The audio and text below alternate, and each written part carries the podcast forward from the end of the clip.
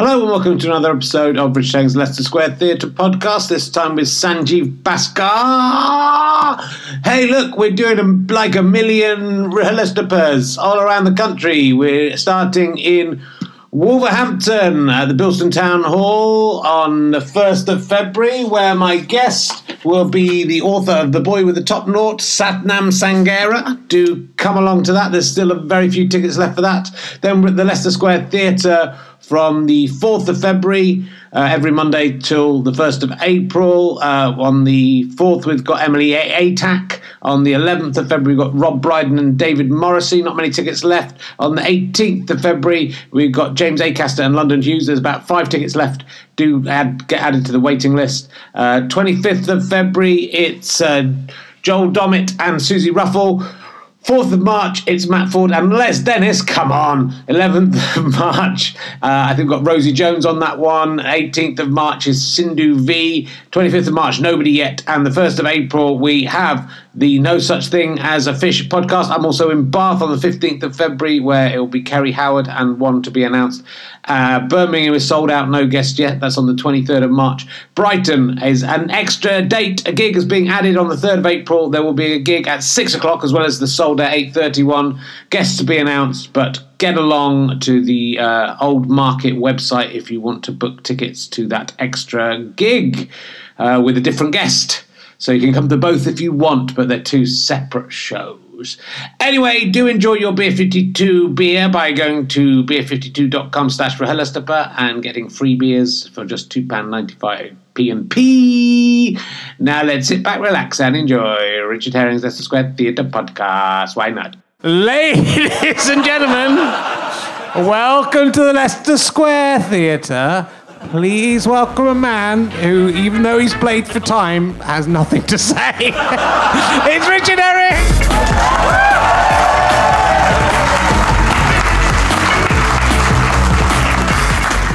Hello, London! Oh no, I'm still drunk from last week. It's Richard Herring here. I'm doing my podcast, Richard Herring's Leicester Square Theatre Podcast. I was talking to Beau Brummell the other day, the dandy. That d- d- dandy guy who was very cool back in the old, in the day or whatever. Meant to research him on Wikipedia, find out when he was from. He calls it Rahelastapa, so that's uh, that's. That's going to be fun. I'll, we're going to talk to the audience. Nothing's happened to me in, uh, since the last podcast, really hardly anything at all, uh, and in the last week. Uh, so I'll talk to the... Hello there, young lady. Hello. I'm not talking to you. There was a clue in the young. Uh, so... Uh, and another clue in the lady. Uh, so... What's your name? Rosie. Rosie. Hello, Rosie. How are you doing? Did you come to see Rick Edwards last week? Is that why you're here?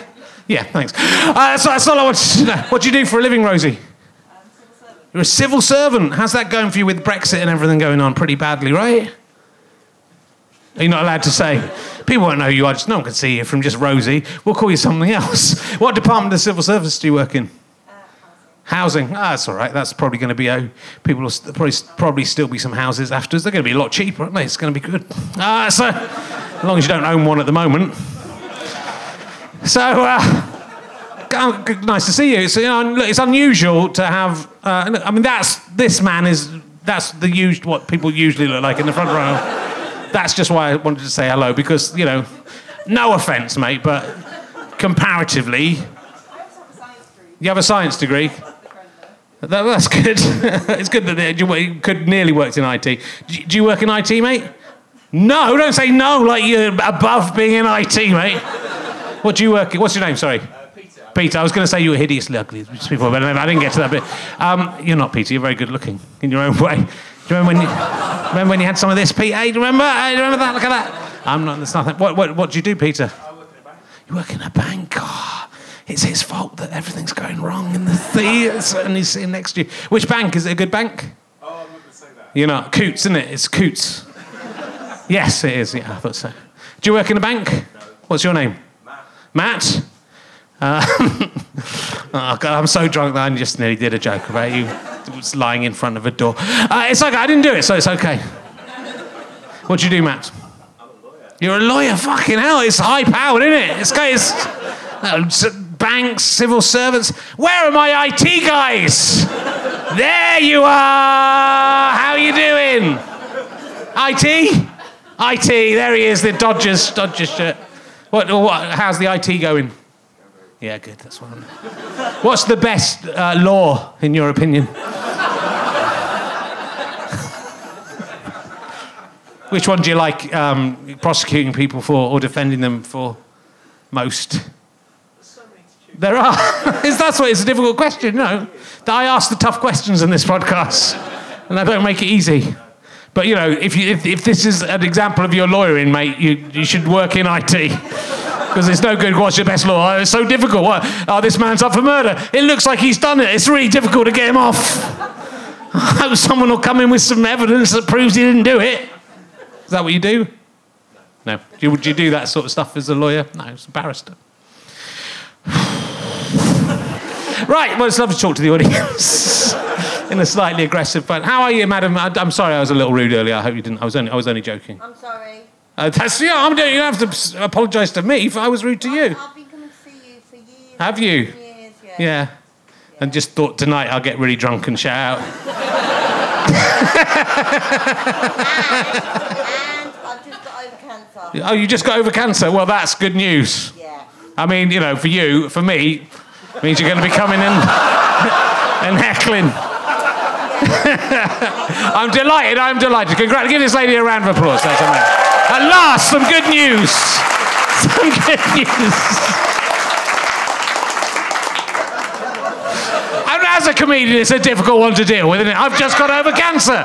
Deal with that, you fucker. All right, I'm coming back at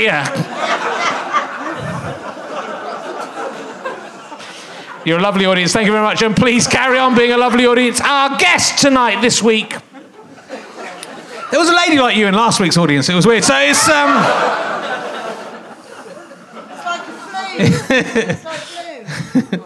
Hello. Yeah, good. I can't. If I don't understand it, I don't have to respond. That's uh, that's that's my rule. My guest this week is uh, you. I know why you're here. He's best known as Roger Splodger, isn't he? In Grandpa, as I as if I need to tell you, in Grandpa in My Pocket. Yeah. And we're going to talk about that for one hour. Will you please welcome the amazing Sanjeev Bhaskar, ladies and gentlemen. So wonderful to have you, Sanjeev. Thank you very much. Here he is. Oh, my God.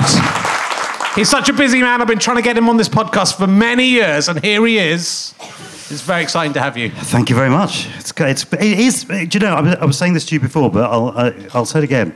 Uh, not to you. I'll say it to you because you've already heard it. But, um, it's it's really strange to be on a podcast that you listen to, because otherwise, you know, he's a disembodied voice most of the time, and now he's embodied, and that's just a bit strange. And but what a body it is! Yeah. Um, that I've chosen to inhabit. Um, Grandpa in My Pocket. Do you remember much about work? James Bolam, of course. James Bolam, yeah, he I mean, was the grandpa. How did they shrink him down for that? How do they make him so small? Uh, or do they make you really big? No, no, no, they made him small. Okay. Um, uh, w- by rewashing him. Okay. uh, because it, there's a label stuck to James Bolam's neck, yeah. which says, do not tumble dry. So they tumble dried him. Okay. Yeah, that's good. That learned him. It's good. It's a fun show. Yeah, it was fun. Yeah, it was fun yeah. for the kids and stuff. And What, uh, what, what, what did Roger Splodger do? I don't... Re- just remind people who don't watch it. Every everybody, tell everybody what he did. Uh, Roger Splodger uh, was, because it's a kids show. Yes. It was a kids show. Well, you know, adults are allowed to watch yeah, it. Yeah, of course and I they do. Are. Yeah, no, absolutely right. So he was a pervert uh, that had escaped from... Oh, I, sorry, sorry the, the text rather than the subtext. Um, he was, uh, as the name suggests, he was a painter. Okay. And he wasn't a very good painter, but he thought he was brilliant. Yeah. And uh, so he just kind of like, you know, did... So, you know, paint things that kids really love, like stepping in it and dropping it on his head and stuff like that. Okay. And uh, did you did you get to meet James Bolam? Were you working alongside him, or was he just in a different studio? Being I, I wasn't. No, he was. he, had, he had his tiny trailer uh, that he was in. Um, no, I didn't. Well, I didn't do any scenes with him actually, yeah. but I did with. I think it was his missus. Okay. Who was in it, and so I did scenes with her. Who was okay. lovely. He's great, James Bolam. I tried to get him in uh, in my play, uh, I Killed Rasputin, but he was he didn't want to do it. He, he preferred to be a small granddad in a pocket. That's that's fine. That is his choice. Was it a tiny Rasputin? It wasn't. Because he was only doing tiny parts no, at that point. It was a full-sized uh, uh, Felix Yusupov who was going to play, but yes, mm. he didn't. Uh, would you fancy a uh, craft beer of some kind? These uh, are you, from what have you got here? Right? Kind of like, I've got a whole new batch this week. Oh, I've right. got Freak Scene, but they put the E in Freak back to front. That is how... Oh, oh that's, that's what's weirding me out. Is that too... I'm going to have that one, because I'm a bit of a freak. There's what? Missus McCluskey. Well, no, what is that? Is that Kavish? Savish? Kavish, Sevish? Whatever you want. Day... It's dry-hopped wit beer with oh. lime and coriander. All right. Come on, that's for you. Yeah. Oh, that's for... Uh, I'm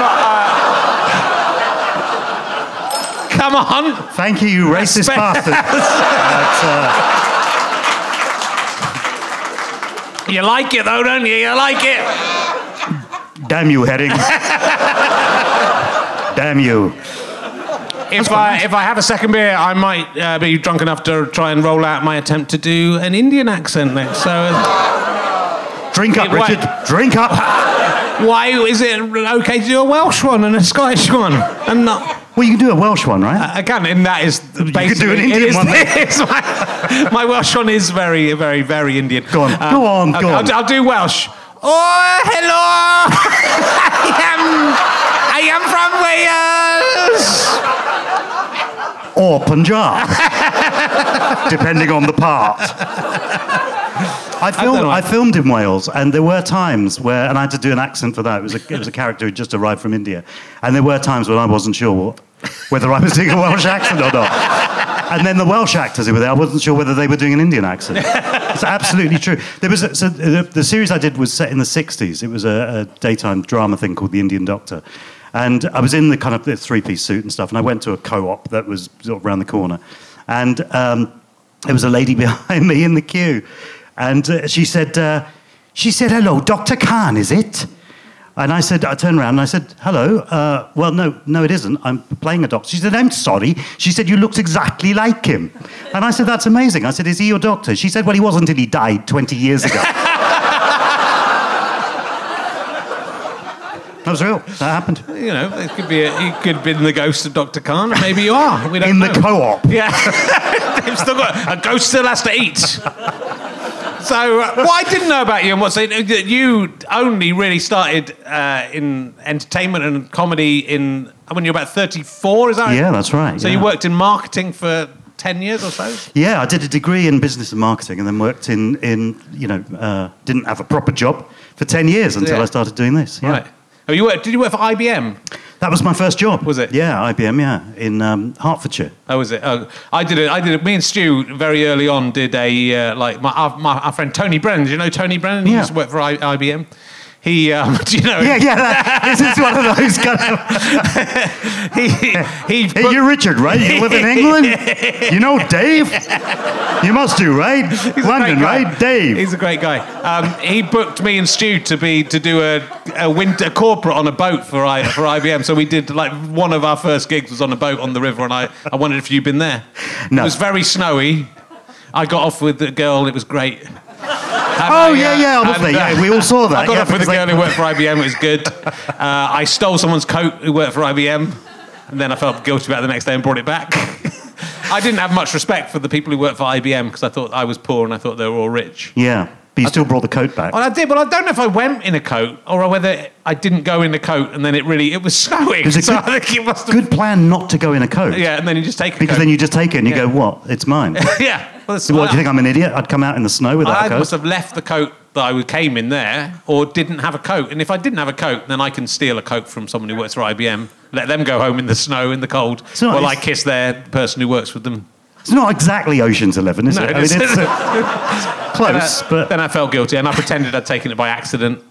No one believed me. Ah, redemption story. No one believed me.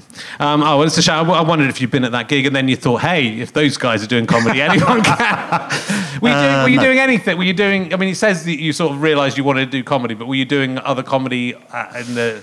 No, well, well, I was. Uh, so there's a now very successful composer, uh, Nitin Sawhney, who does mm. movies and stuff like that. So uh, we started doing stuff together at college, and then...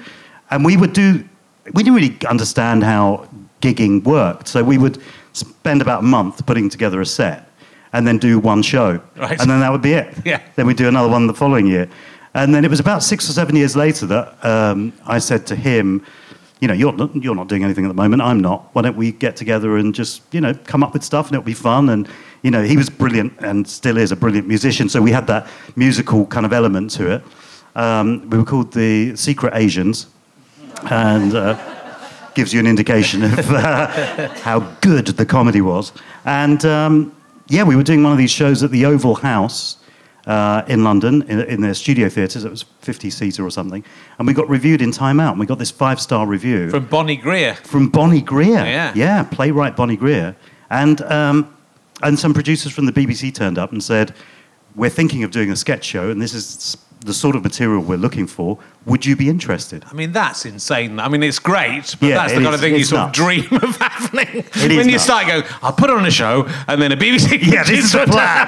And then we'll be on a successful BAFTA Award. What's your plan, son? To get really lucky. It'll never work. Well, ah, did, I, did I read somewhere that the producers, uh, producer tossed a coin as to whether they were going to come and see you? Is that true? Yes. Well, the, the name of the show uh, was Papa Don Preach. And... Uh,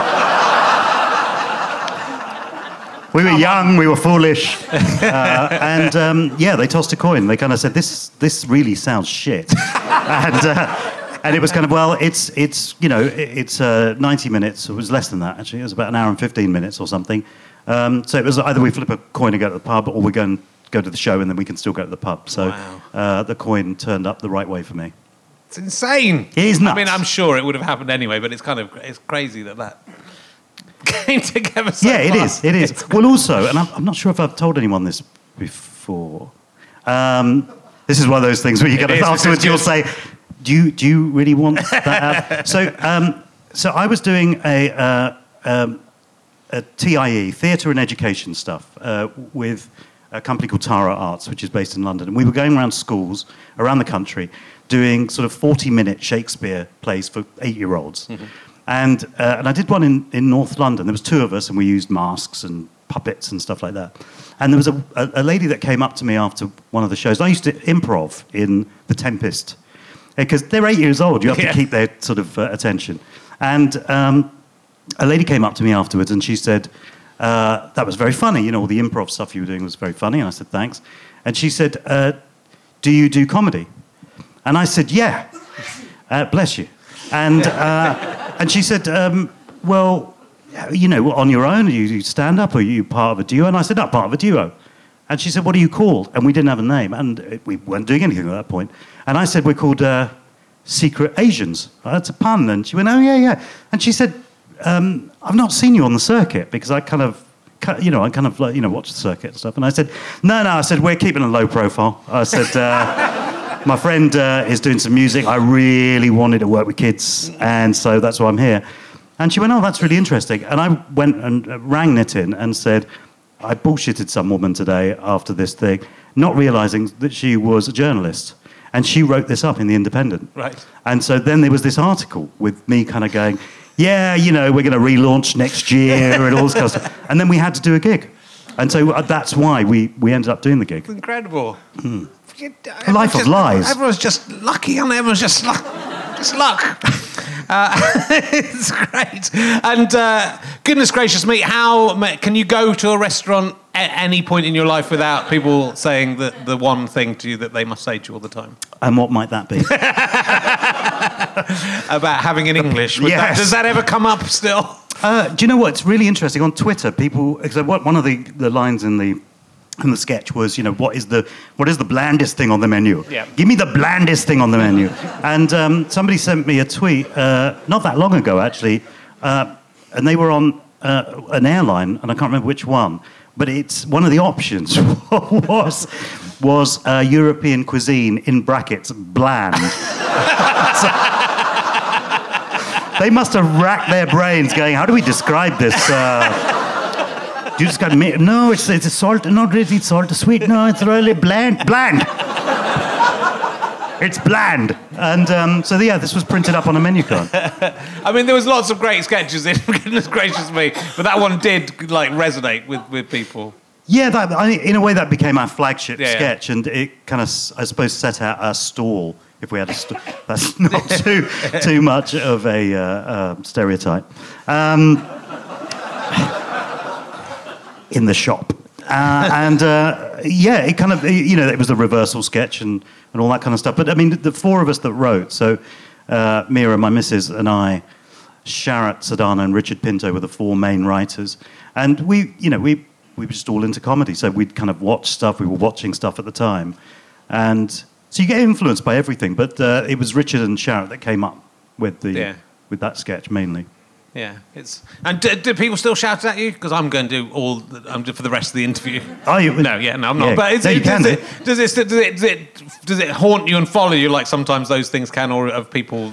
No, do you know what? On? It's it's. I mean, it's twenty years since since we we did it, on, but since it first came on T V, and we did three series, and uh, you know, it's it's really uh, uh, humbling actually that people still remember it with such fondness, and and the strange thing is that a lot of people now found it on on sort of YouTube clips and stuff like that, um, but it's. I don't think it's aged that badly, you know. No, there was some of it, obviously, has, but um, actually, a lot of the sketches still kind of work, and so it is. It is humbling that people still remember it fondly, yeah. and that's nice. It's great. And the and the the, the Kumars came after that. It was a, how how long after Goodness Gracious Me was it? You did a couple of series of Goodness Gracious Me, and well, on on uh, you know on our uh, recording day today, it was exactly to this day seventeen years ago. Right. So it was two thousand one this okay. date. Okay. Uh, and uh, so we're not the, going to tell you what date that no, is. No, we're not. No, none of your, none of your fucking business. Um, but uh, it was. But I had the idea uh, f- about five years earlier, and everybody turned it down. Right. And uh, I remember somebody at uh, one of the main channels uh, who I met with, um, who said, uh, "So what is this idea you've got?" And I said, "Well, look, it's this family, and they interview real guests and." You know, he's got his grandmother and his parents there, and it'll, it'll just be good because you, you've got an older person asking questions and you've got an older woman asking questions, which, you know, a young guy can't uh, ask and everything. And he went, yeah, yeah, yeah. He said, you know what would be really good? And I said, yeah. And he said, if the main interviewer was a woman, a young woman. And I said, oh, okay. Well, I was thinking of playing the interview, but let's hear it. And he said, and the reason that um, the guests turn up every week is because she's got great tits. Can you believe this? And I kind of, uh, and this was somebody involved in diversity at that channel.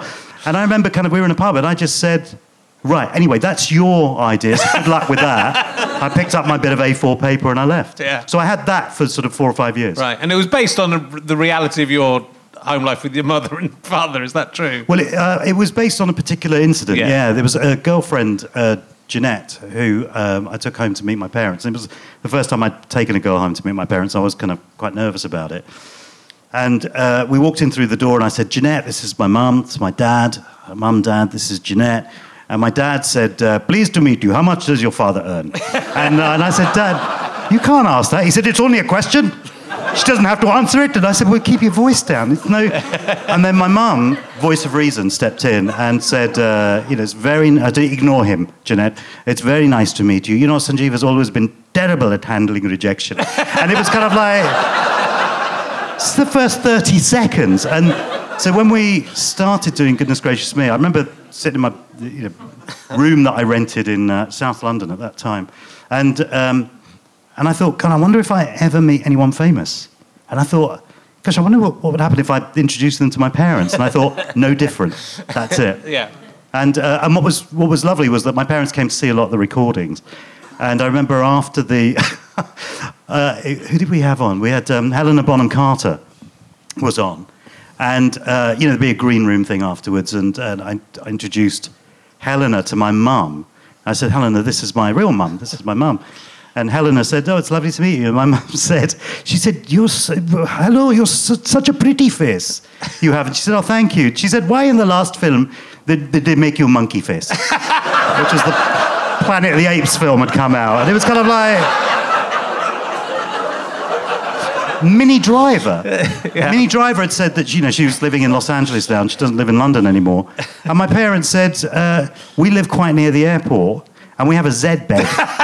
And say, if you ever need to start... Well, so they were doing that anyway. But yeah. I mean, that's that's a pretty cool interactive experience where you do the show and then you come back and meet the real people. yeah, yeah. They, were, they were not based on. You know. But it's. But it so you just reminded me. There was on that yeah. on the first show we did. Um, it was Richard E. Grant and Michael Parkinson, and my dad before the show had said, uh, "Can I invite someone?" And I said, "Who?" And he said, "Well, just." Can I invite someone? I said, well, it depends on who it is, Dad. I mean, who are you thinking of inviting? He said, I don't know. I haven't asked anyone yet. I don't know if they're available. And I said, but I'd, I'd like to know who you're bringing to the show. And he said, I don't know. And I said, look, you can bring anyone except Uncle Surinder, all right?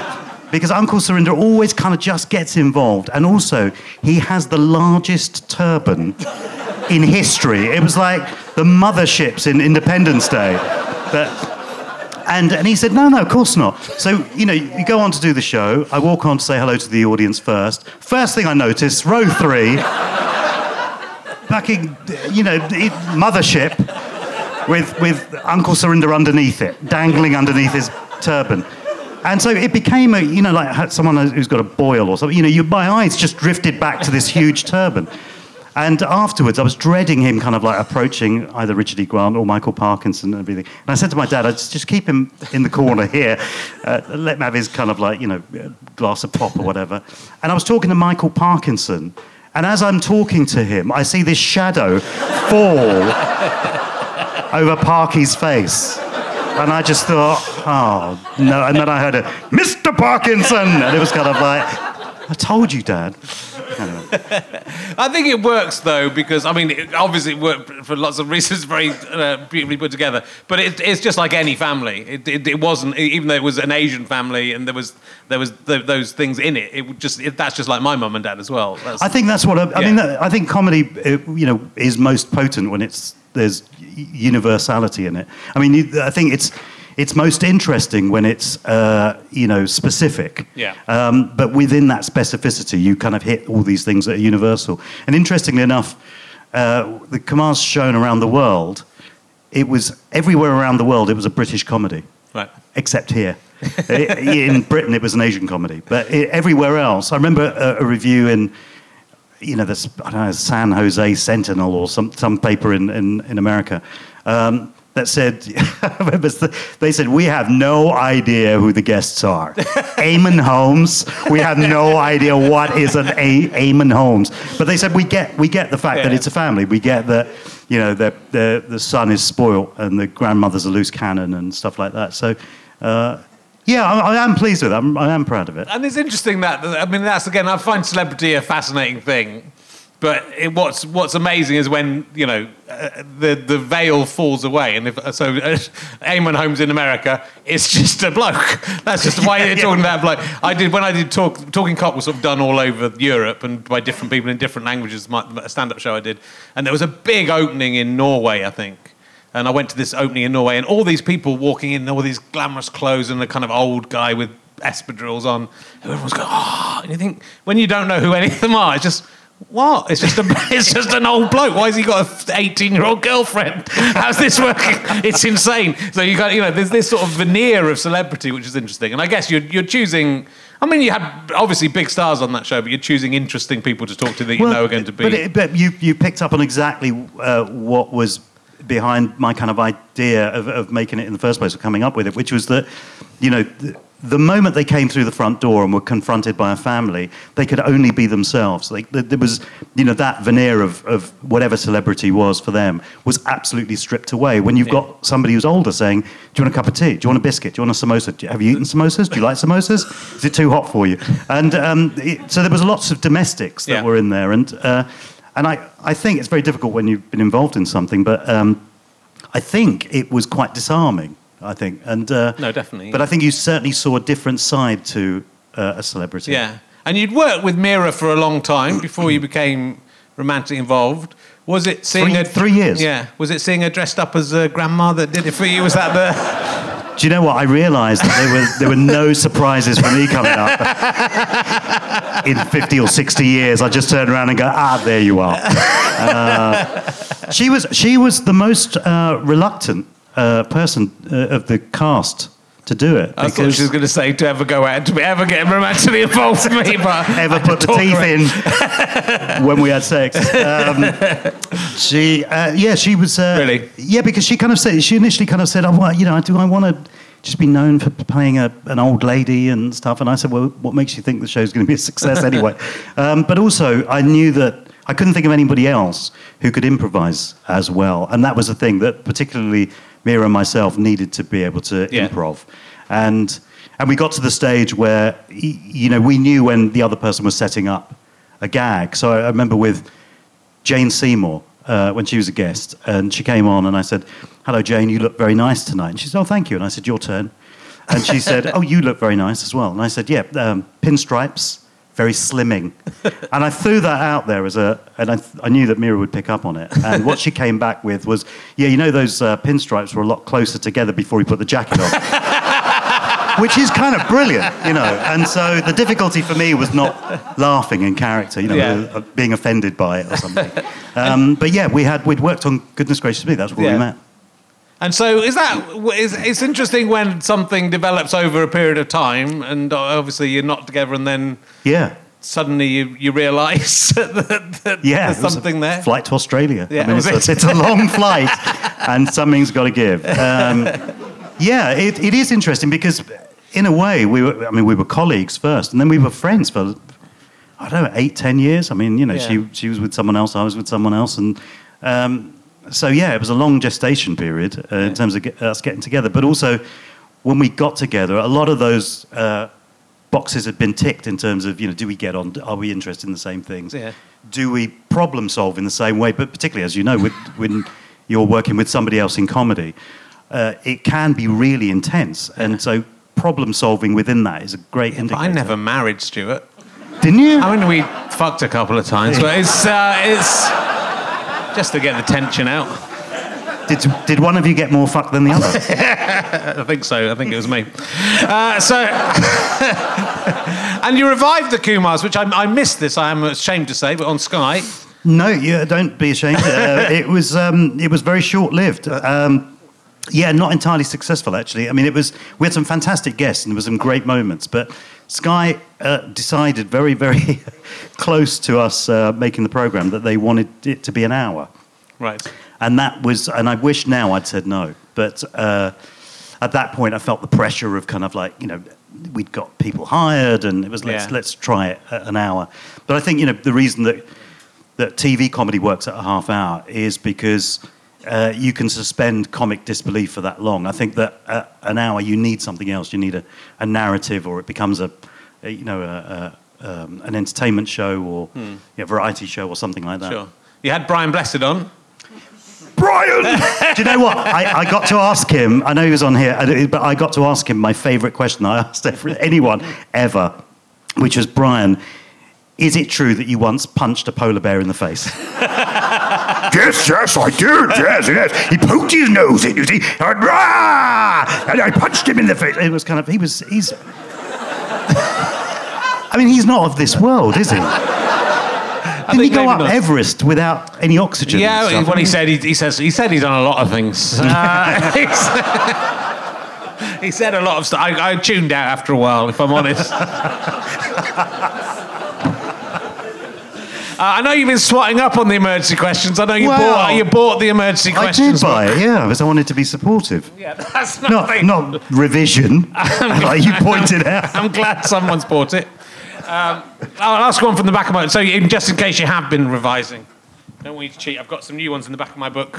Uh, which, which sense could you do without? Would, if you had to lose one sense, which sense would you lose? God, I'd, I'd lose the sixth one I've got. Uh, I'd, I'd keep the other five. That's so, good, so yeah, good mind reading. I'd, I'd lose that one. You, you, that's not fair. You knew that was coming. Uh, so, I knew you were going to say that. Thank you. uh, have you ever met Prince Andrew? No, I haven't. I've seen him. Yeah, yeah seen no. him. I've seen him. Yeah, lurking around, doing yeah, yeah. doing the stuff he does. Yeah, you know, doing. We don't need to go into Prince what, Andy stuff. When did you see him? Uh, oh, this is going to sound very name droppy. Um, it was at uh, Prince Charles's wedding. Oh my God! Yes. Um, yeah, me and Mira got invited to Prince Charles's wedding to Camilla. Not not the first wedding, I should have pointed out. Uh, been pretty impressive you've been at that one. Yeah, I'd, uh, I'd, if I had been, I would have been cleaning up afterwards. Uh, times have changed. We've all we've all moved on. Equal respect, equal opportunities. Uh, and so, yeah, the, I think the entire royal family were there. So they sort of walked. We were in the church at Saint George's Chapel or whatever it is in Windsor. And, um, yeah, they all walked past. So I saw yeah. Prince Andrew. What was he up to? Anything? Couldn't see his hands. No. Okay. So he's probably all right. Yeah. Probably all right. Uh, and let's see what else I forgot. Oh, this is a question that usually gets asked to women in the Daily Express that I've decided to only ask my male guests. Oh, yeah. What's your beauty secret? Oh, gosh, that's a good one, isn't it? Uh, my beauty secret... is just uh, just agree with your missus. Because the thing is that, you know, because if your missus hits you, they know how to hit you without the bruises showing. So, but then you walk funny. And so, you know, to avoid that whole thing of yeah. walking funny and people going, why are you walking funny? Um, it's, uh, yeah, just that's my beauty tip. Okay, that's good. Yeah. And hair dye. So you've become quite a serious, you've moved over into serious acting. I'm always suspicious of the comedians moving o- away from comedy. It usually comes but from the comedians who can't. Um, but I'm it's joking. you know, but it's... you know, you, I, well, I saw an interview when you were doing Spamalot, which I want to talk to you about as well. But um, saying that you, you know, you as a, uh, you know, you're not necessarily getting offered those leading man parts, and you're not getting offered serious parts very much.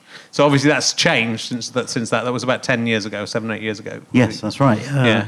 Yeah, no, it's... Uh, well, no, the... Um, no, I'm not a leading man anyway. Well, so you know, no, we're both like, of a similar stature.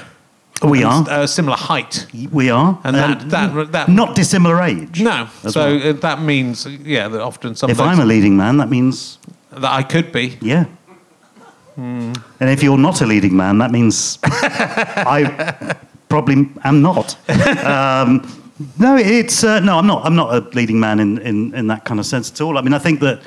Uh, do you know what? I don't approach drama any differently to comedy. I think that was with Unforgotten, which is a series I did, I did uh, have been doing and am doing. Um, I got asked that question a lot actually, which was oh, uh, you know, the comedy to drama thing, and I said I don't approach it any differently because you, you're playing a character, yeah. and then either funny shit happens to them or serious shit happens to them. The only difference, and then when I was talking to them, I said. The difference is comedy is much more technical because, you know, comedy can come from obviously a, a you know a punchline, or it can come from a word, or it can come from a pause. But if it comes from a pause, if the pause is too short, not funny. Too long, not funny. There's a sweet spot on the pause, and you don't have that with drama. And so, and also, comedy requires a very specific reaction, yeah, uh, which drama doesn't. You know, people had to wail. To let the, let you know that the drama had worked, it'd be a different kind of uh, yeah, yeah. beast. But um, so yeah, I do. Th- I then thought actually comedy is just harder. It is harder. Yeah, yeah. Well, a lot of actors say that. A lot say, "Oh, I wish I could do comedy. I wish I could be." You know, a lot of I. You know, you've worked with amazing actors, but you know, you're talking to these actors that occasionally come come across think, "Oh, to do stand-up comedy that was, must be amazingly difficult." And you go, "But you know, you work. You've done Shakespeare and these harrowing roles, uh, and they." they They do feel that, but it's sort of weird the way comedy gets treated as a, as uh, you know, certainly in award terms and things like that, it gets treated as a, oh, as a lesser the, yeah, thing. Yeah, it's a poor cousin, isn't it? Yeah. It, it always has been. No, I think that's ridiculous. I mean, it's kind of, uh, with the Oscars particularly, they always pointed yeah. out there that there's very few comedy films that have kind of, uh, uh, and you think about the great comedy films. I mean, for me, it's, you know, Some Like It Hot or uh, uh, Spinal Tap or, yeah. you know, any of those things. Um, the two the two of the three Python films, I think, are genius. Yeah. And the, they're not going to get any close, anywhere close to it. I mean, um, I think BAFTAs are slightly better than the Oscars. I remember uh, Fish Called Wanda won yeah. uh, a few. Michael Palin won, and I think um, John Cleese won something for that. Might have won Best Film.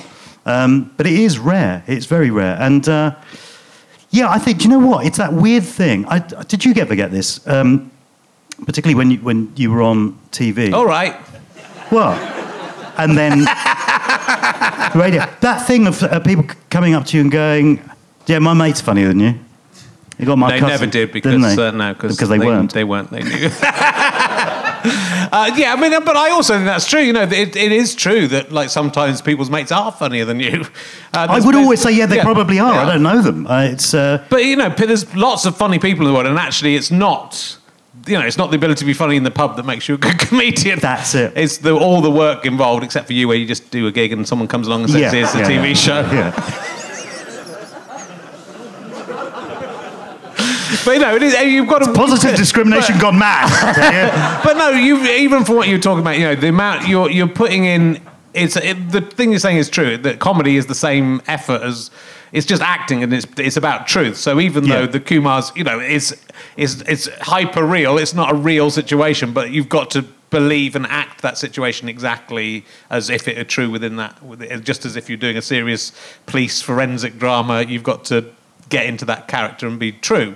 Yeah, that's true. Yeah. I, but I think comedy is harder because it is more technical. Yeah. And, you know, people are adept at it, and that's great because they've just got a natural kind of uh, affinity for it, and they can they can perform it and present it, and that's brilliant. But you got, you know, you've got fantastic comedy writers who are not particularly great on stage, yeah. and, you know, that's another skill. But I think it's a very...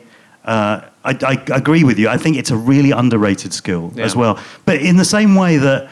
You know, actors as well. I mean, you wouldn't go to see a concert, for instance, and see someone play, I don't know, Rachmaninoff, or, you know, back in the day, see Oscar Peterson playing jazz and come out and go, I could do that. Shit, I could do that. With actors, people do. They come out of a cinema and they go, I'm better than him. Yeah. And with comedians, it's it's even more so. It is. And I think it's easy to do that. It's easy with both, because you think, oh, it looks easy, and like, I yeah. can tell a joke, and I can... pull a stupid I can pull a serious face yeah. But when you start working with great actors, you really see the, the difference and the craft in it. And, you know, I think well, but also because I think, you know, it's an intangible skill. I yeah. mean, until someone actually gets up on a stage and, and performs to an audience and tries to connect with an audience, it's just an abstract thing, you know. It's uh, um so yeah, I think it's in, whereas a musical skill, for instance, is very tangible. Yes, you know, it's uh yeah. And doing accents, that's just a tangible skill I have. Yeah, you're all yeah. gifted that way, yeah, actually. Did you have to work on them, or did you... No, I just, I just, you know, I just think, what's a Welsh person like? And what's an Indian person like? It's the same. And um, what's a Scottish person like? A bit, just a bit colder. Eating a bit less seaweed, and then it's there. Bang, it's, it's gone. So, um... Uh, you, uh, you, you crop up in... Uh, I was watching uh, Notting Hill the other day, and I kind of have this love-hate thing with Richard Curtis, and I think he's an amazing writer, and but some of the films are... Uh, Notting Hill's actually, a, you know, maybe the only uh, ethnic person in Notting Hill, but uh, but you you, t- you crop up in the in the restaurant with... Yeah, I, was, uh, I think it was Angry Man at restaurant number three, right. I think, which is my film debut. It was the first one you were in. It was great. Yeah, and it was, it was. I mean, it was exciting to be on a yeah. film set, but also I was doing a scene with Julia Roberts and Hugh Grant. Yes. And I remember we read through uh, the scene beforehand. So, um, and Julia Roberts kind of said, I said, oh, this, it's fine, I'll stand, because there weren't enough seats. And she said, no, no, I'll move here and you can sit here. And I sat down and her seat was still warm. And I thought, has she farted on it? And then I thought, can there be f- transference of D N A from this to can I can I if I if I you know suck it in? Could it be D N A? Can you get D N A from a fart? You must yeah, be able to, right? Yeah. If you can get it from breath. Yeah. They've caught a lot of criminals because they've farted in the sea. That, that fart database. Yeah. It's just a bloke smelling. Fart. Yeah, I know that one. The Farting yeah. Bureau of Investigation. I tell you who doesn't do that job, Rick Edwards. Uh, yeah. It's um... Was she nice, Julia Roberts? Would you say if she wasn't nice? I would say if she wasn't nice. Yeah. Uh, she she was nice. Yeah, yeah, she was very, uh, you know, a little bit withdrawn. She wasn't kind of. Uh, she was very polite and she was very warm and stuff. Uh, whereas Hugh Grant was very engaging and smiley and and. I did Paddington two with him, uh, yes. and he was in which he was fantastic. Well, actually. It's an awesome film. So that's what I mean. Paddington two, I know it um, surely has won lots of awards, but that sh- that's such an awesome film because yeah, it's, it's a comedy. Because it's a comedy and a kids show, kids film. It might be like, oh, you know, it's Paddington two, but genuinely one of the most entertaining films I've ever seen. Yeah, do you know what? I would agree. And yeah. it's kind of, and I thought the first one was brilliant as yes, well. It was, yeah. But Hugh Grant in it was, it's, was, it's it like was. He was unshackled. Yeah. And uh, he did some of the best improvising I have ever seen in my life. Right. A lot of which got cut.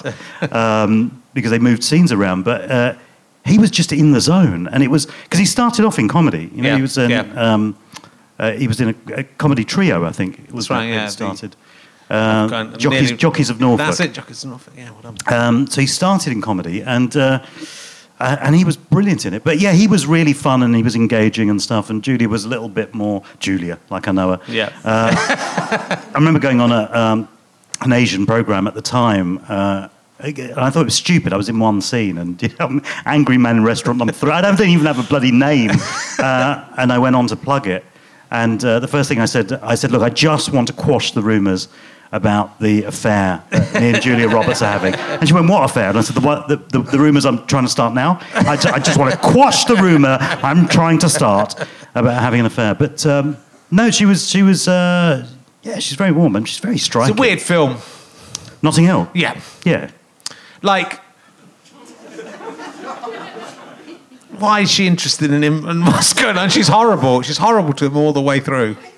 She's but she's Julia Roberts. I know, and fuck so, her, but that's, you know... Yeah, but you say that now. But I say you... that having dated some actresses. I know Hugh Grant's character is going to get shafted in that film. But, uh, yeah, you know, there's nothing for... really... That, you know, it's from... But this is what happens in a lot of Richard Curtis's stuff.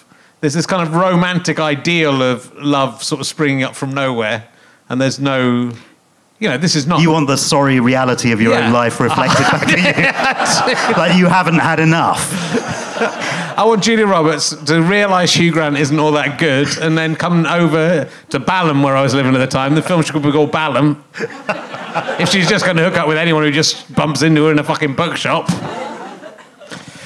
I might have some issues of my own there, but... Uh... It's a good scene. It's a good scene, the restaurant scene. Did it, when you yeah, were sitting in fun. that restaurant, did any of the other cast come up to you and say, it was should we be- go for an English? It was before it had ah, to be called Goodness Gracious Me. Damn. But, uh, I think Goodness Gracious Me hadn't gone out really? at that point. Okay. Yeah. Although I did learn something in that scene about continuity, which was that, so we were at uh, a Japanese restaurant, and so they put out this plate of sushi, and I thought, oh, fantastic, this is great. And I thought, that prawn looks fantastic. I'm going to save that prawn to the end. I'm going to have that manky bit of tuna first so I can get that out of the way. And, of course, we shot the scene, and they say, cut, and they come back, they give you another plate, and they go, make sure you eat the tuna. We've already got a shot of you. So for four hours, it was manky looking tuna. At the, looking at the prawn. Oh, the prawn was taunting me. You're the Chancellor of Sussex University. I am, yeah. How's that? Do you want a degree? Yeah, please. Um, sorted, that's how it works. Uh, yeah, that was bizarre. Um, I, I, I followed uh, Lord Attenborough, who was right. Chancellor for ten years. They, do you know what? They contacted me and said, uh, you know, how would you feel about being Chancellor? And I said, yeah, great. I said, you're not going to choose me, but... God, what an honour to be asked.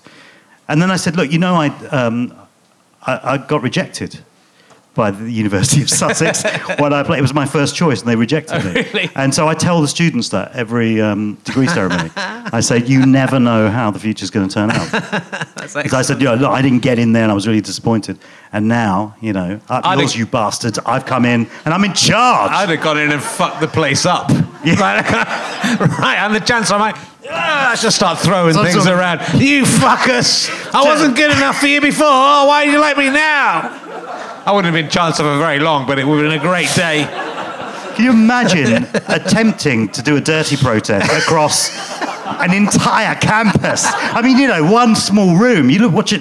You know, watch these documentaries, and they go, "God, it was dirty protest in his cell." And you go, "God, how long did that take?" I mean, that can't be one shit, can it? I mean, that's got to be. Wait, and did it, it nobody check in between and go, he's shitting on the walls. I'm the Chancellor! Ah! There we go. Be good. Student Union bar!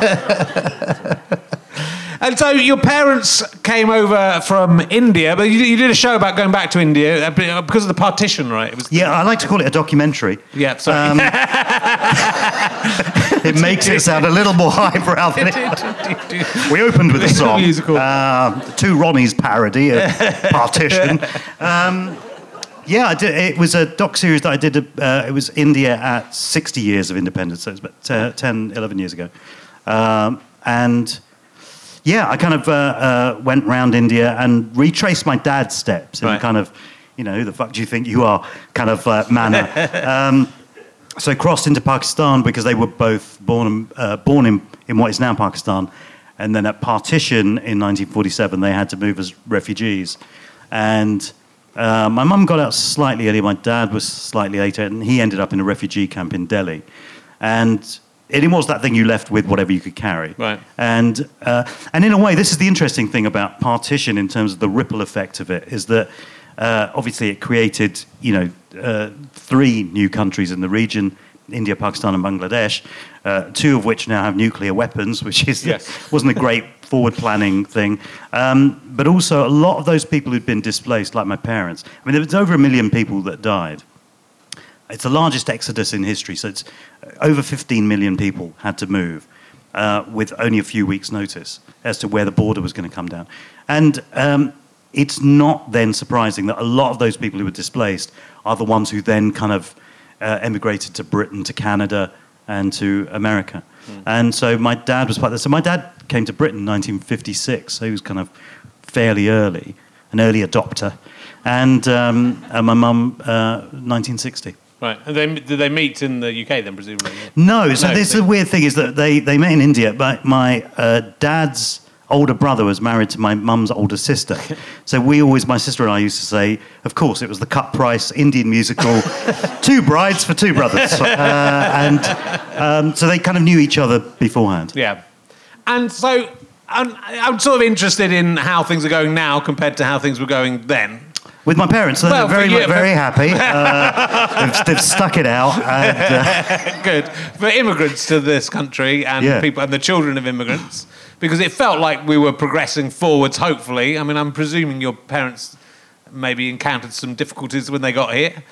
Yeah, I mean, it's, it, you know, the, I, my earliest memory is two and a half, and so I've got uh, fairly vivid memories from sort of three onwards. And so I kind of remember what they went through. And yeah. so, you know, them attempting to protect me from it all, you know, which was done with the best intentions, didn't work because I kind of, I clocked everything. Yeah. So, you know, we had that thing of, uh, so we lived above a laundrette in Hounslow in uh, Middlesex, west of London. And uh, and I remember my parents having to paint over swastikas painted on their front door and packies out and all this kind of stuff. And uh, in a way, the weird thing about the seventies, if you lived through the seventies with the amount, particularly with racism and sexism and everything else, uh, is that um, you kind of, it's not that you got used to it, but it kind of toughened you up in a slightly different way. So you, for me now, when I see kind of, you know, the stuff that goes on on social media particularly, it's, I'm I'm less affected by the name calling, you know, it, it, it, because I've lived through that and, and I saw worse than that. And so, sure. in a way, uh, it's not a a defining badge for me, which I think it is for a lot of people who are younger. Mm-hmm. Do you see that on you see it on Twitter sometimes? People yeah, yeah. take huge offence at being called a name, and I kind of go, yeah, it's kind of like it's, it's a bunch of letters that form a word. It's kind yes. of like, I mean, my, I remember my mum saying to me when I was a kid uh, that you know. Uh, an insult is only an insult once you've accepted it as one. Yeah. Up until that point, it isn't. Yeah. You know, and so uh, so I grew up with that. But we had, you know, we had the National Front um, recruiting outside our school, and so the only person they ever recruited was a Sikh kid. Um, seriously, there's Juggy, and because uh, they wouldn't get anyone. We, we had about a third. About a third of our school was was Asian, and. Uh, Juggy just misunderstood repatriation. And he said, what do they mean by repatriation? We said, well, they'll, they, they'll pay for you to go home. And he said, what? Hounslow. And we said, if that's where you live, that's where it'll be. And he said, what, the bus fare? Or we said, yep, the bus fare, the bus fare. So he went up to this guy and said, you want to send me home? And he went, uh, yeah. And they, he said, okay, I'll sign up. He said, do I, do I get it now or do I get it, when do I get it? thirty p. When do I do I get it? No, he just the guy just looked really confused. Yeah. Uh, it's the only only person ever they re, the only person they recruited. And do you think it's do you think we're heading backwards or forwards in, within this? Do you think it's? Well, Richard, that is a very big question it is indeed a big that question. You've asked. Uh, you want an answer? Yeah. I see. That's why you asked the question. That's how questions and answers work. Um, I think you know on uh, broadly we've moved forward, but I think you know the same thing applies to sexism and ageism and everything else, which is that. So I've, I've been doing a... I don't know, I don't know if I'm supposed to kind of talk about this or not, so I will. Um, so th- there's a doc series that the B B C are doing, and I'm doing one part of it. And uh, um, and we were, I was looking at activists. And so um, the episode that I'm doing, uh, I'm interviewing people about Martin Luther King. Uh, who is it? Uh, Helen Keller, blind and deaf Helen Keller, um, Emmeline Pankhurst and Gandhi. And the interesting thing about talking to people who knew, um, particularly... Helen Keller and, and um, Martin Luther King, because they both died in nineteen sixty-eight, was I kind of asked the question, what would what would they think about, you know, the situation now? And with all of them, with, with Gandhi, with, with uh, Emmeline Pankhurst as well, was that everybody kind of said they'd be slightly depressed. What? Because the thing is that they made such huge strides at that point. Yeah. That, you know, if you got votes for women in sort of nineteen thirty was when they got votes for some women, you would have thought, yeah, within the next twenty years, yeah, women will have the vote. They'll be equal. And then you kind of go now, and things like equal pay and stuff like that mm. is still a really, really big issue. So I think that we have generally moved forward because also, I mean, I'm stunned at, at how, you know, the, the the shift to the right that the world has made in the last few years. I mean, I just don't get it. You know, you get someone...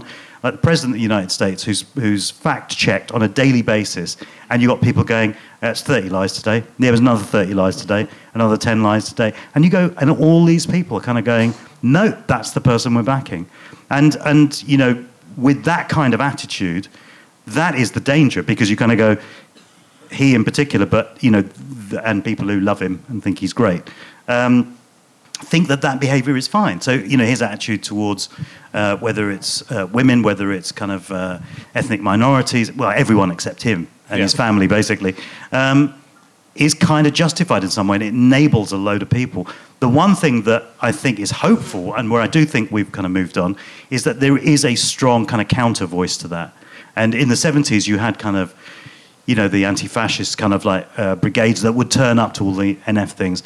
And I think now with online and the rest of it, I think it's just as powerful. And I think that, you know, we just, you know, Remembrance Day wasn't that long ago. And it was, uh, you kind of go, all those people in those wars died for an ideal. And then you get, you look at the ideals that people are chasing now and you go, has that just bypassed you, all that yeah. stuff? Well, there's people you wearing know. poppies and swastikas. You know, that's a... doing Nazi, Nazi is that hedging your bets? I think it's a slight misunderstanding. I'm not sure what, how this is going to turn out, so... Uh, so, yeah, I think overall we have, but yeah. I think that, you know, that counter voice, I think, is really important because I think, you know, the it's the centre that gets squeezed out, and so you just get extremes that are shouting at each other over your head. And so, uh, you know, that counter voice of kind of, uh, uh, which is reasonable, and reasoning, I think, is really important. I do see a lot of that. Yeah. Yeah, well, yeah.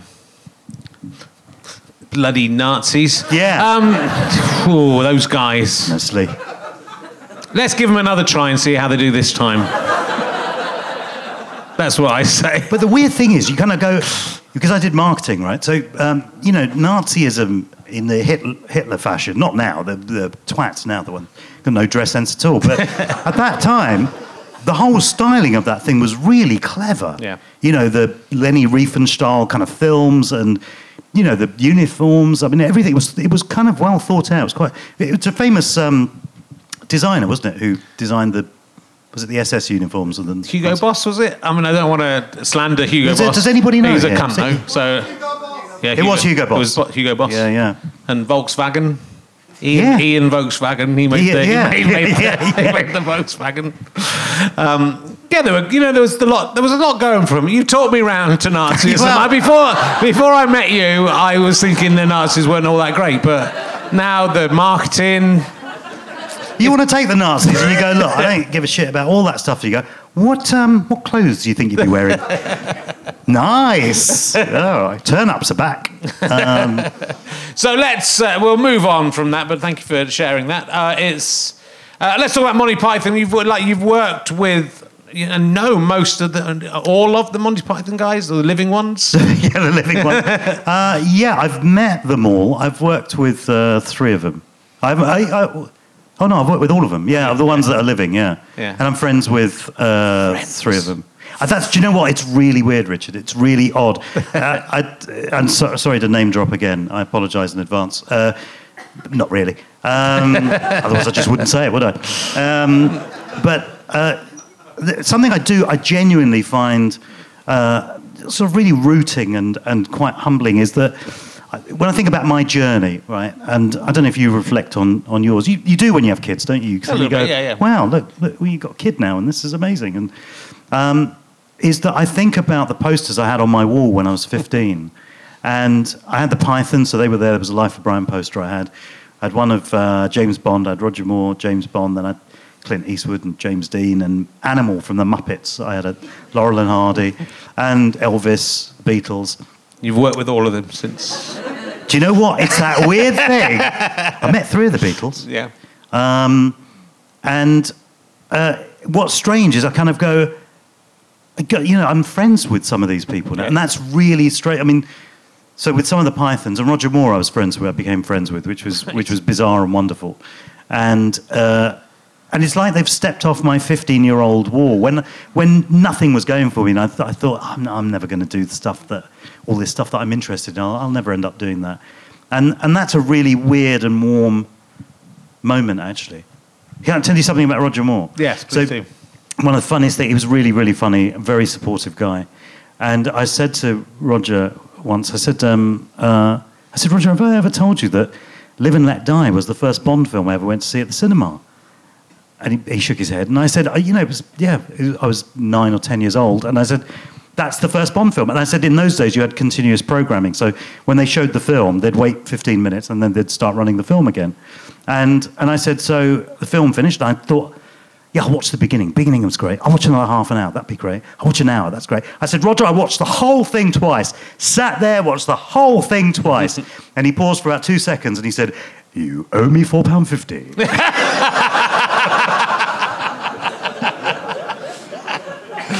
There was another time, and I, I, I'd, I'd written a book, and I, I, I'd got him to sign his book to me, and I said, is it okay if I give you my book, and I'll sign it to you?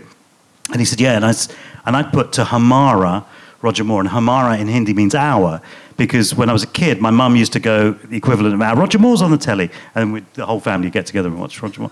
And so I'd put Hamara, Roger Moore. And I said, um, maybe I should explain what Hamara means. And he said, may I hazard a guess? And I said, yeah, sure, Roger. He said, I'm guessing shithead.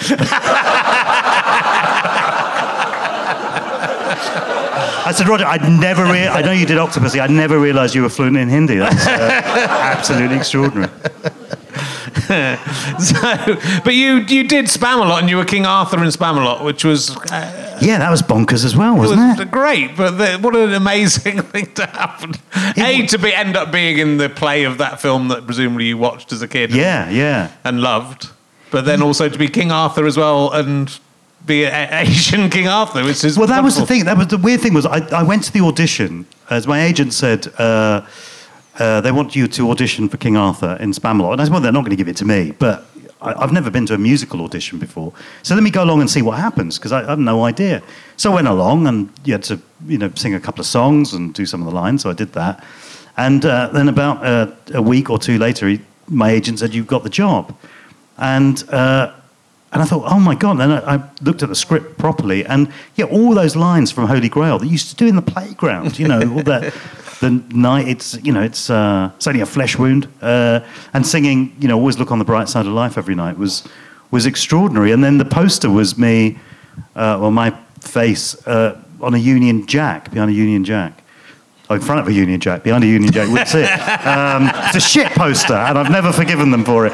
Um, but um, I remember a lot of people kind of said to me at the time, they said, uh, well, you know, Asian King Arthur.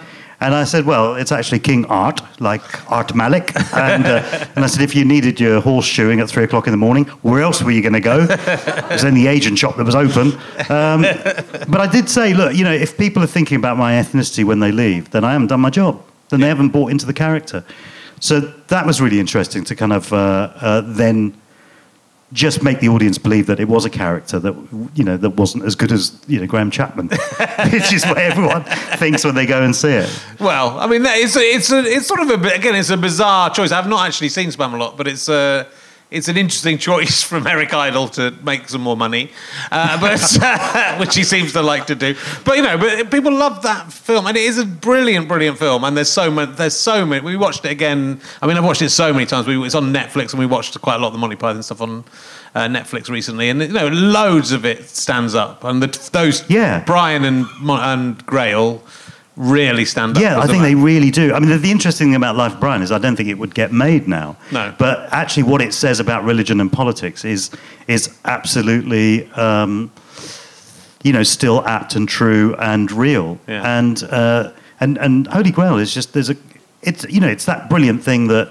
Actually, I think Richard Curtis does really well, which is it's a it's a series of sketches that are linked with a narrative. I mean, yes, with yeah. Python, they gave up. I mean, with, they gave up on the narrative at the end of Holy Grail, but um, they're brilliant, brilliant sketches. The you know the, the witch scene is is fantastically well written. Yes, yeah. You know, um, so yeah, those were the influences anyway. Yeah. But what were your influences? By well, I was, um, we're very similar. I mean, you know, the, all the things you've said are the things that I like as well. So I liked. Uh, I mean, I was Rick Mayall, maybe because I was yeah. a, I'm a touch younger than you, but I'm, I'm sure you were into the, yeah, the young yeah. ones. And I mean, Rick, it was Python and Not That Not News, but then the young ones were really the, the the big thing for me because it felt like my generation. Whereas Python was always like a thing that was sort of there, but you couldn't touch in a way because it was. Either it was Life of Brian was like a P G and I wasn't allowed to go and see it, although we did in the end, uh, or the T V series wasn't wasn't repeated, you know. So if you yeah, weren't yeah. there, I think, they, I think there was one. They repeated some of it at one point, but it was still late at night, and I wasn't able. It was to late at night, yeah. Wasn't really. Was there ever a film that you sneaked into underage? Yeah, I, well, uh, loads of things. Um, The the be- well, I went to see Kentucky Fried Movie, which that, was I went to see that, which was yeah. on a double bill with The Other Cinderella, which was a very. I've got the poster of it. Paul Putner, who was in our stuff, bought, found the poster of this double bill, the Kentucky Fried Movie, which was the Zucker, Bro- Zucker mm. Brothers sort of precursor to Airplane.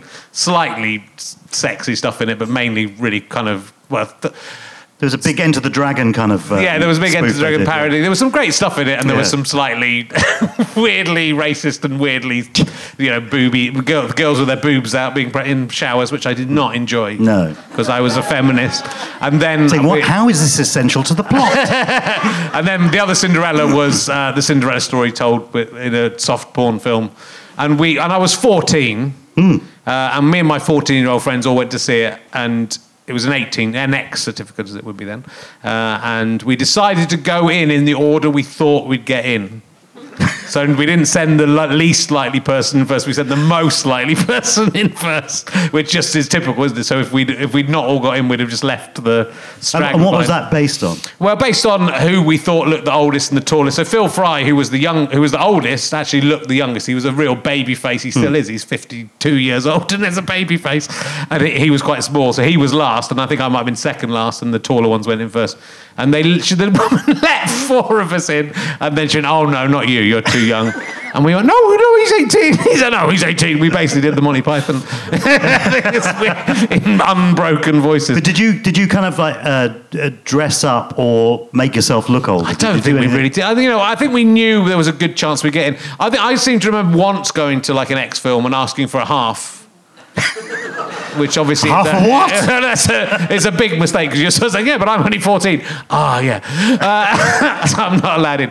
Uh, but yeah, they basically the Wells Odeon. It's not there anymore. They'd let children in to see porn films. It was fine. it, was, it was a different time. It was fine, but it was very exciting watching The Other Cinderella with my friends all sitting with erections in a row. Yeah. Did you do that thing of? Sort of looking at, avoiding eye contact yes, or giggling, yeah. or I think there was a bit of giggling. All I remember, the, my main thing I remember is like a Somerset man at the back of probably a fifteen-year-old. It was probably it probably is the Monty Python sketch where every, everyone in the cinema was probably little boys dressed up as men, uh, and uh, there was a scene where a bloke just went in, "Pert nipples," uh, and I mean I can still say that to my friends and we'll still laugh. "Pert nipples, pert nipples." That was before the loop system was uh, yeah. Was well, I don't know. Maybe we could have stayed in, but you know, it was a long old haul. I mean, Kentucky Fried Movie is a is a decent enough comedy. Yeah, yeah. The other right, Cinderella, yeah, uh, into Cinder- other Cinderella, I wouldn't necessarily... I mean, there's better things online now if you want to if you want to masturbate to hardcore pornography, which I do not want to Although do. The whole thing about porn films and puns still persists, doesn't it? Yeah, yeah, I mean, that's yeah. the whole thing of... Yeah. The Cinderella and shaving Ryan's privates and you know yeah. all that sort of stuff. Yeah, it does a little bit. But it's kind of slight. There was a charming old world of perversion. It was, it was a, a happier time, wasn't it? Where just pornography was just a woman touching another woman's breast, and we left it at that, and that was enough. Somerset in the seventies. Yeah. So yeah, we did, and I did get into. And I don't know if my parents just. Turned a blind eye, or my parents were quite strict. They didn't want me to go and see Life of Brian. I had all the uh, albums, the L Ps of the Monty Python stuff, and I wasn't allowed to go, you know, so I'd heard it all, and I'd got the book, and I'd learnt it all off by heart. But they, did they not want you to go because of the religious overtones, or because... A of, little bit, but I think also because it was a P G or whatever it was. It was different all over the yeah. country. It was, it was banned in some places, and some places it was an X, and some places it was a fourteen, and I think I was probably just under yeah, fourteen. I think it was banned... Uh, was it banned in Norway? And I think Sweden then... And, like, some places in England as well, and Wales. I yeah, there were towns. Yeah. yeah, yeah, yeah. There were towns. Yeah, exactly. There was one I think that only lifted the ban about ten years yeah, ago. That's right. Yeah, yeah. Um, but I think I, I can't remember which way around it was, and maybe somebody can correct me. But I think Sweden kind of did show it, and they advertised it as the as the film so funny that it was banned by Norway. Oh yeah, that's right. They were yeah, just yeah, next yeah, door. Was, uh, yeah. And Ireland, I think, banned, yeah, well, uh, banned it, which is understandable, isn't it? Yeah. yeah. And the Vatican. Yeah. The Vatican probably didn't ban it. It was probably on a double bill with... Um... It's an amazing It's an amazing film. Yeah, it's brilliant. It is brilliant. Has everyone seen it? Has everyone seen it? Of course they have. Bloody comedy nerds. Not like you and me. So no, no, no, I know. We're, we're, we're, we're above that.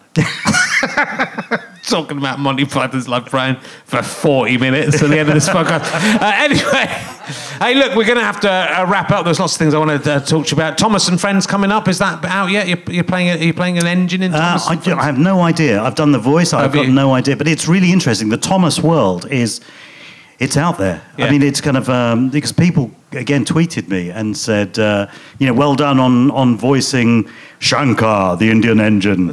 Um, I find that not... accent quite offensive. Well, well, yeah, what you just did Pont- there was very offensive. From Pontypridd. Oh, that's fair, that's fine. Now it's fine. Yeah, thank you. um, should have clarified. Uh, yeah, that's uh, it's uh, yeah, it's it's yeah. The, the, I mean, these are older uh, Thomas the Tank Engine enthusiasts from all over the world. I mean, I had no idea this world existed, but it does. Yeah, and they've they've broadened. There's there's. Trains from all over the world now. Is Thomas, do you know what's happening? Is Thomas travelling around the world and meeting trains from other lands and finding out they're okay? Yes, I think I think that uh, Thomas... Except in Germany where it's a bit, it's a bit weird. It, uh, so... yeah, Thomas and his friends go to different countries and introduce civilization and uh, basically take those countries over and show them how, uh, you know, how to play they've cricket. Left, they've left... They live in Sodor, don't they? Thomas Thomas Tank Engine's from yes. Sodor. Well, Sodor. Sodor. That's a funny little reverend man, didn't it? Was he did that? Anyway, yes, we'll uh, we'll. Oh, there was something I was going to. Oh yeah, I wanted to ask you if this is true about your father. Did your mother find your father when you were in your cot whispering into your ear, "I want to be a businessman"? He yes, he did. The two. Uh... My, da- my dad uh, adopted uh, subliminal marketing techniques way, way before they were popular. Yeah, the two things that I do remember from that, uh, uh, well, I don't remember that one because I was in the cot, but, uh, although I could have been in a cot at thirty-five, yeah. But uh, as I was once, um, that was Cuba. Anyway, it was a, it was a memorable holiday. But the the uh, um, yeah, it was it was my dad. My mum found my dad saying, "Yeah, I want to be a businessman." The other thing was when I was about five or six or something. I remember an uncle who said, uh, so what do you want to be when you grow up? And I said, actor. And my dad said, it's pronounced doctor. and uh, which my dad then denied. And luckily my mum said, no, he did say that. Um, oh, are they are they proud of you, your parents? Uh, no, because uh, I'm not a doctor. Uh, no. I'm an honorary you, doctor. You're a, you are, and you're a businessman, really. I mean, come on. Well, you're, you're, your business is you. yeah, everyone's business is them. I mean, um, no, I'm a chancellor. Yeah, you're uh, chancellor. Not in the German sense, uh, but uh, yet, yet. Um, she's given it up, so could be in there. Uh, ich spreche Deutsch. Uh, Good. Ein bisschen, uh, and uh, that's enough uh, to make me run. But um, Yeah, I, do you know what? I feel really, really fortunate that given, you know, how late it was when I started and stuff, I'm really, really grateful that my parents were still around, you know, to, to have seen it. And because yeah. the thing is that I think um, for them, particularly having moved, uh, emigrated here, and, and it was difficult for them. The loneliness alone was difficult when they first moved. And sure. aside from the fact that you couldn't get black pepper when I was a kid. You couldn't get it. It was white pepper was everywhere. I'm not. Right. It's not a racist thing. It's just kind of like, it's a taste thing. But, um, you know, you get, it's still in Caffs. There are Caffs. You, that's the only place I see white pepper now is yes, in yeah. Caffs. I don't see them anywhere else. Um, so I think they found it very, very difficult. But, uh, you know, one of the things I think as a parent, you know, as a fellow parent, uh, is, is that ultimately you want to know that you've, you you did a good job, you know, uh, uh, unless you're Fritzl. And then, and, uh, and then... the, Then the then the rules obviously don't apply, but you know you you want to know that you've kind of done a good job. You you brought your kids up well, and they'd be healthy, safe, whatever it is. And I think that that was the thing. I think at thirty, I think they were thinking, you know, what have we done? We've kind of like he's not doing anything, and this is he's going nowhere. And um, so yeah, I'm that, that's one of the things I think I'm most grateful uh, for.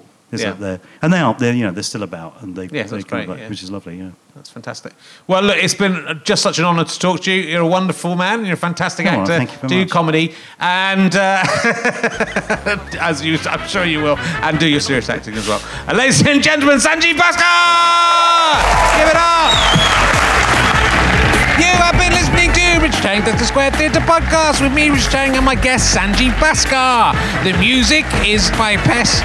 And also, can I tell you that the people I want to thank the people at the British Comedy Guide and the people at the Leicester Square Theatre and Go Past the Stripe and everyone for just making my dreams come true, letting me do my own little interview show on the internet. I'm indebted to my producer, Ben Walker. I would just like to thank my executive producer, Matt Fouquet. Oh, come on, Matt Fouke. F U K E. You're having a laugh, mate. Matt Fuck is what he wants to be called, and that is what he is going to be called. He's a great guy, though. He's a brilliant executive producer. This is a go fast the stripe dot com, sky potato dot com, fuzz dot com production. Well, my oh my, what a wonderful show that was. Thank you to Sanjeev and all the audience for laughing so much. We had the best of times. Thank you to our sponsor, beer fifty-two dot com, beer fifty-two dot com slash Rohelastapur to claim your eight free craft beers. Uh, you can also get all my D V Ds, including Go For A Gun fifty, at uh, go fast the stripe dot com, as well as my book, Emergency Questions, which is available at all good bookstores, Amazon, Waterstones, go fast the stripe dot com.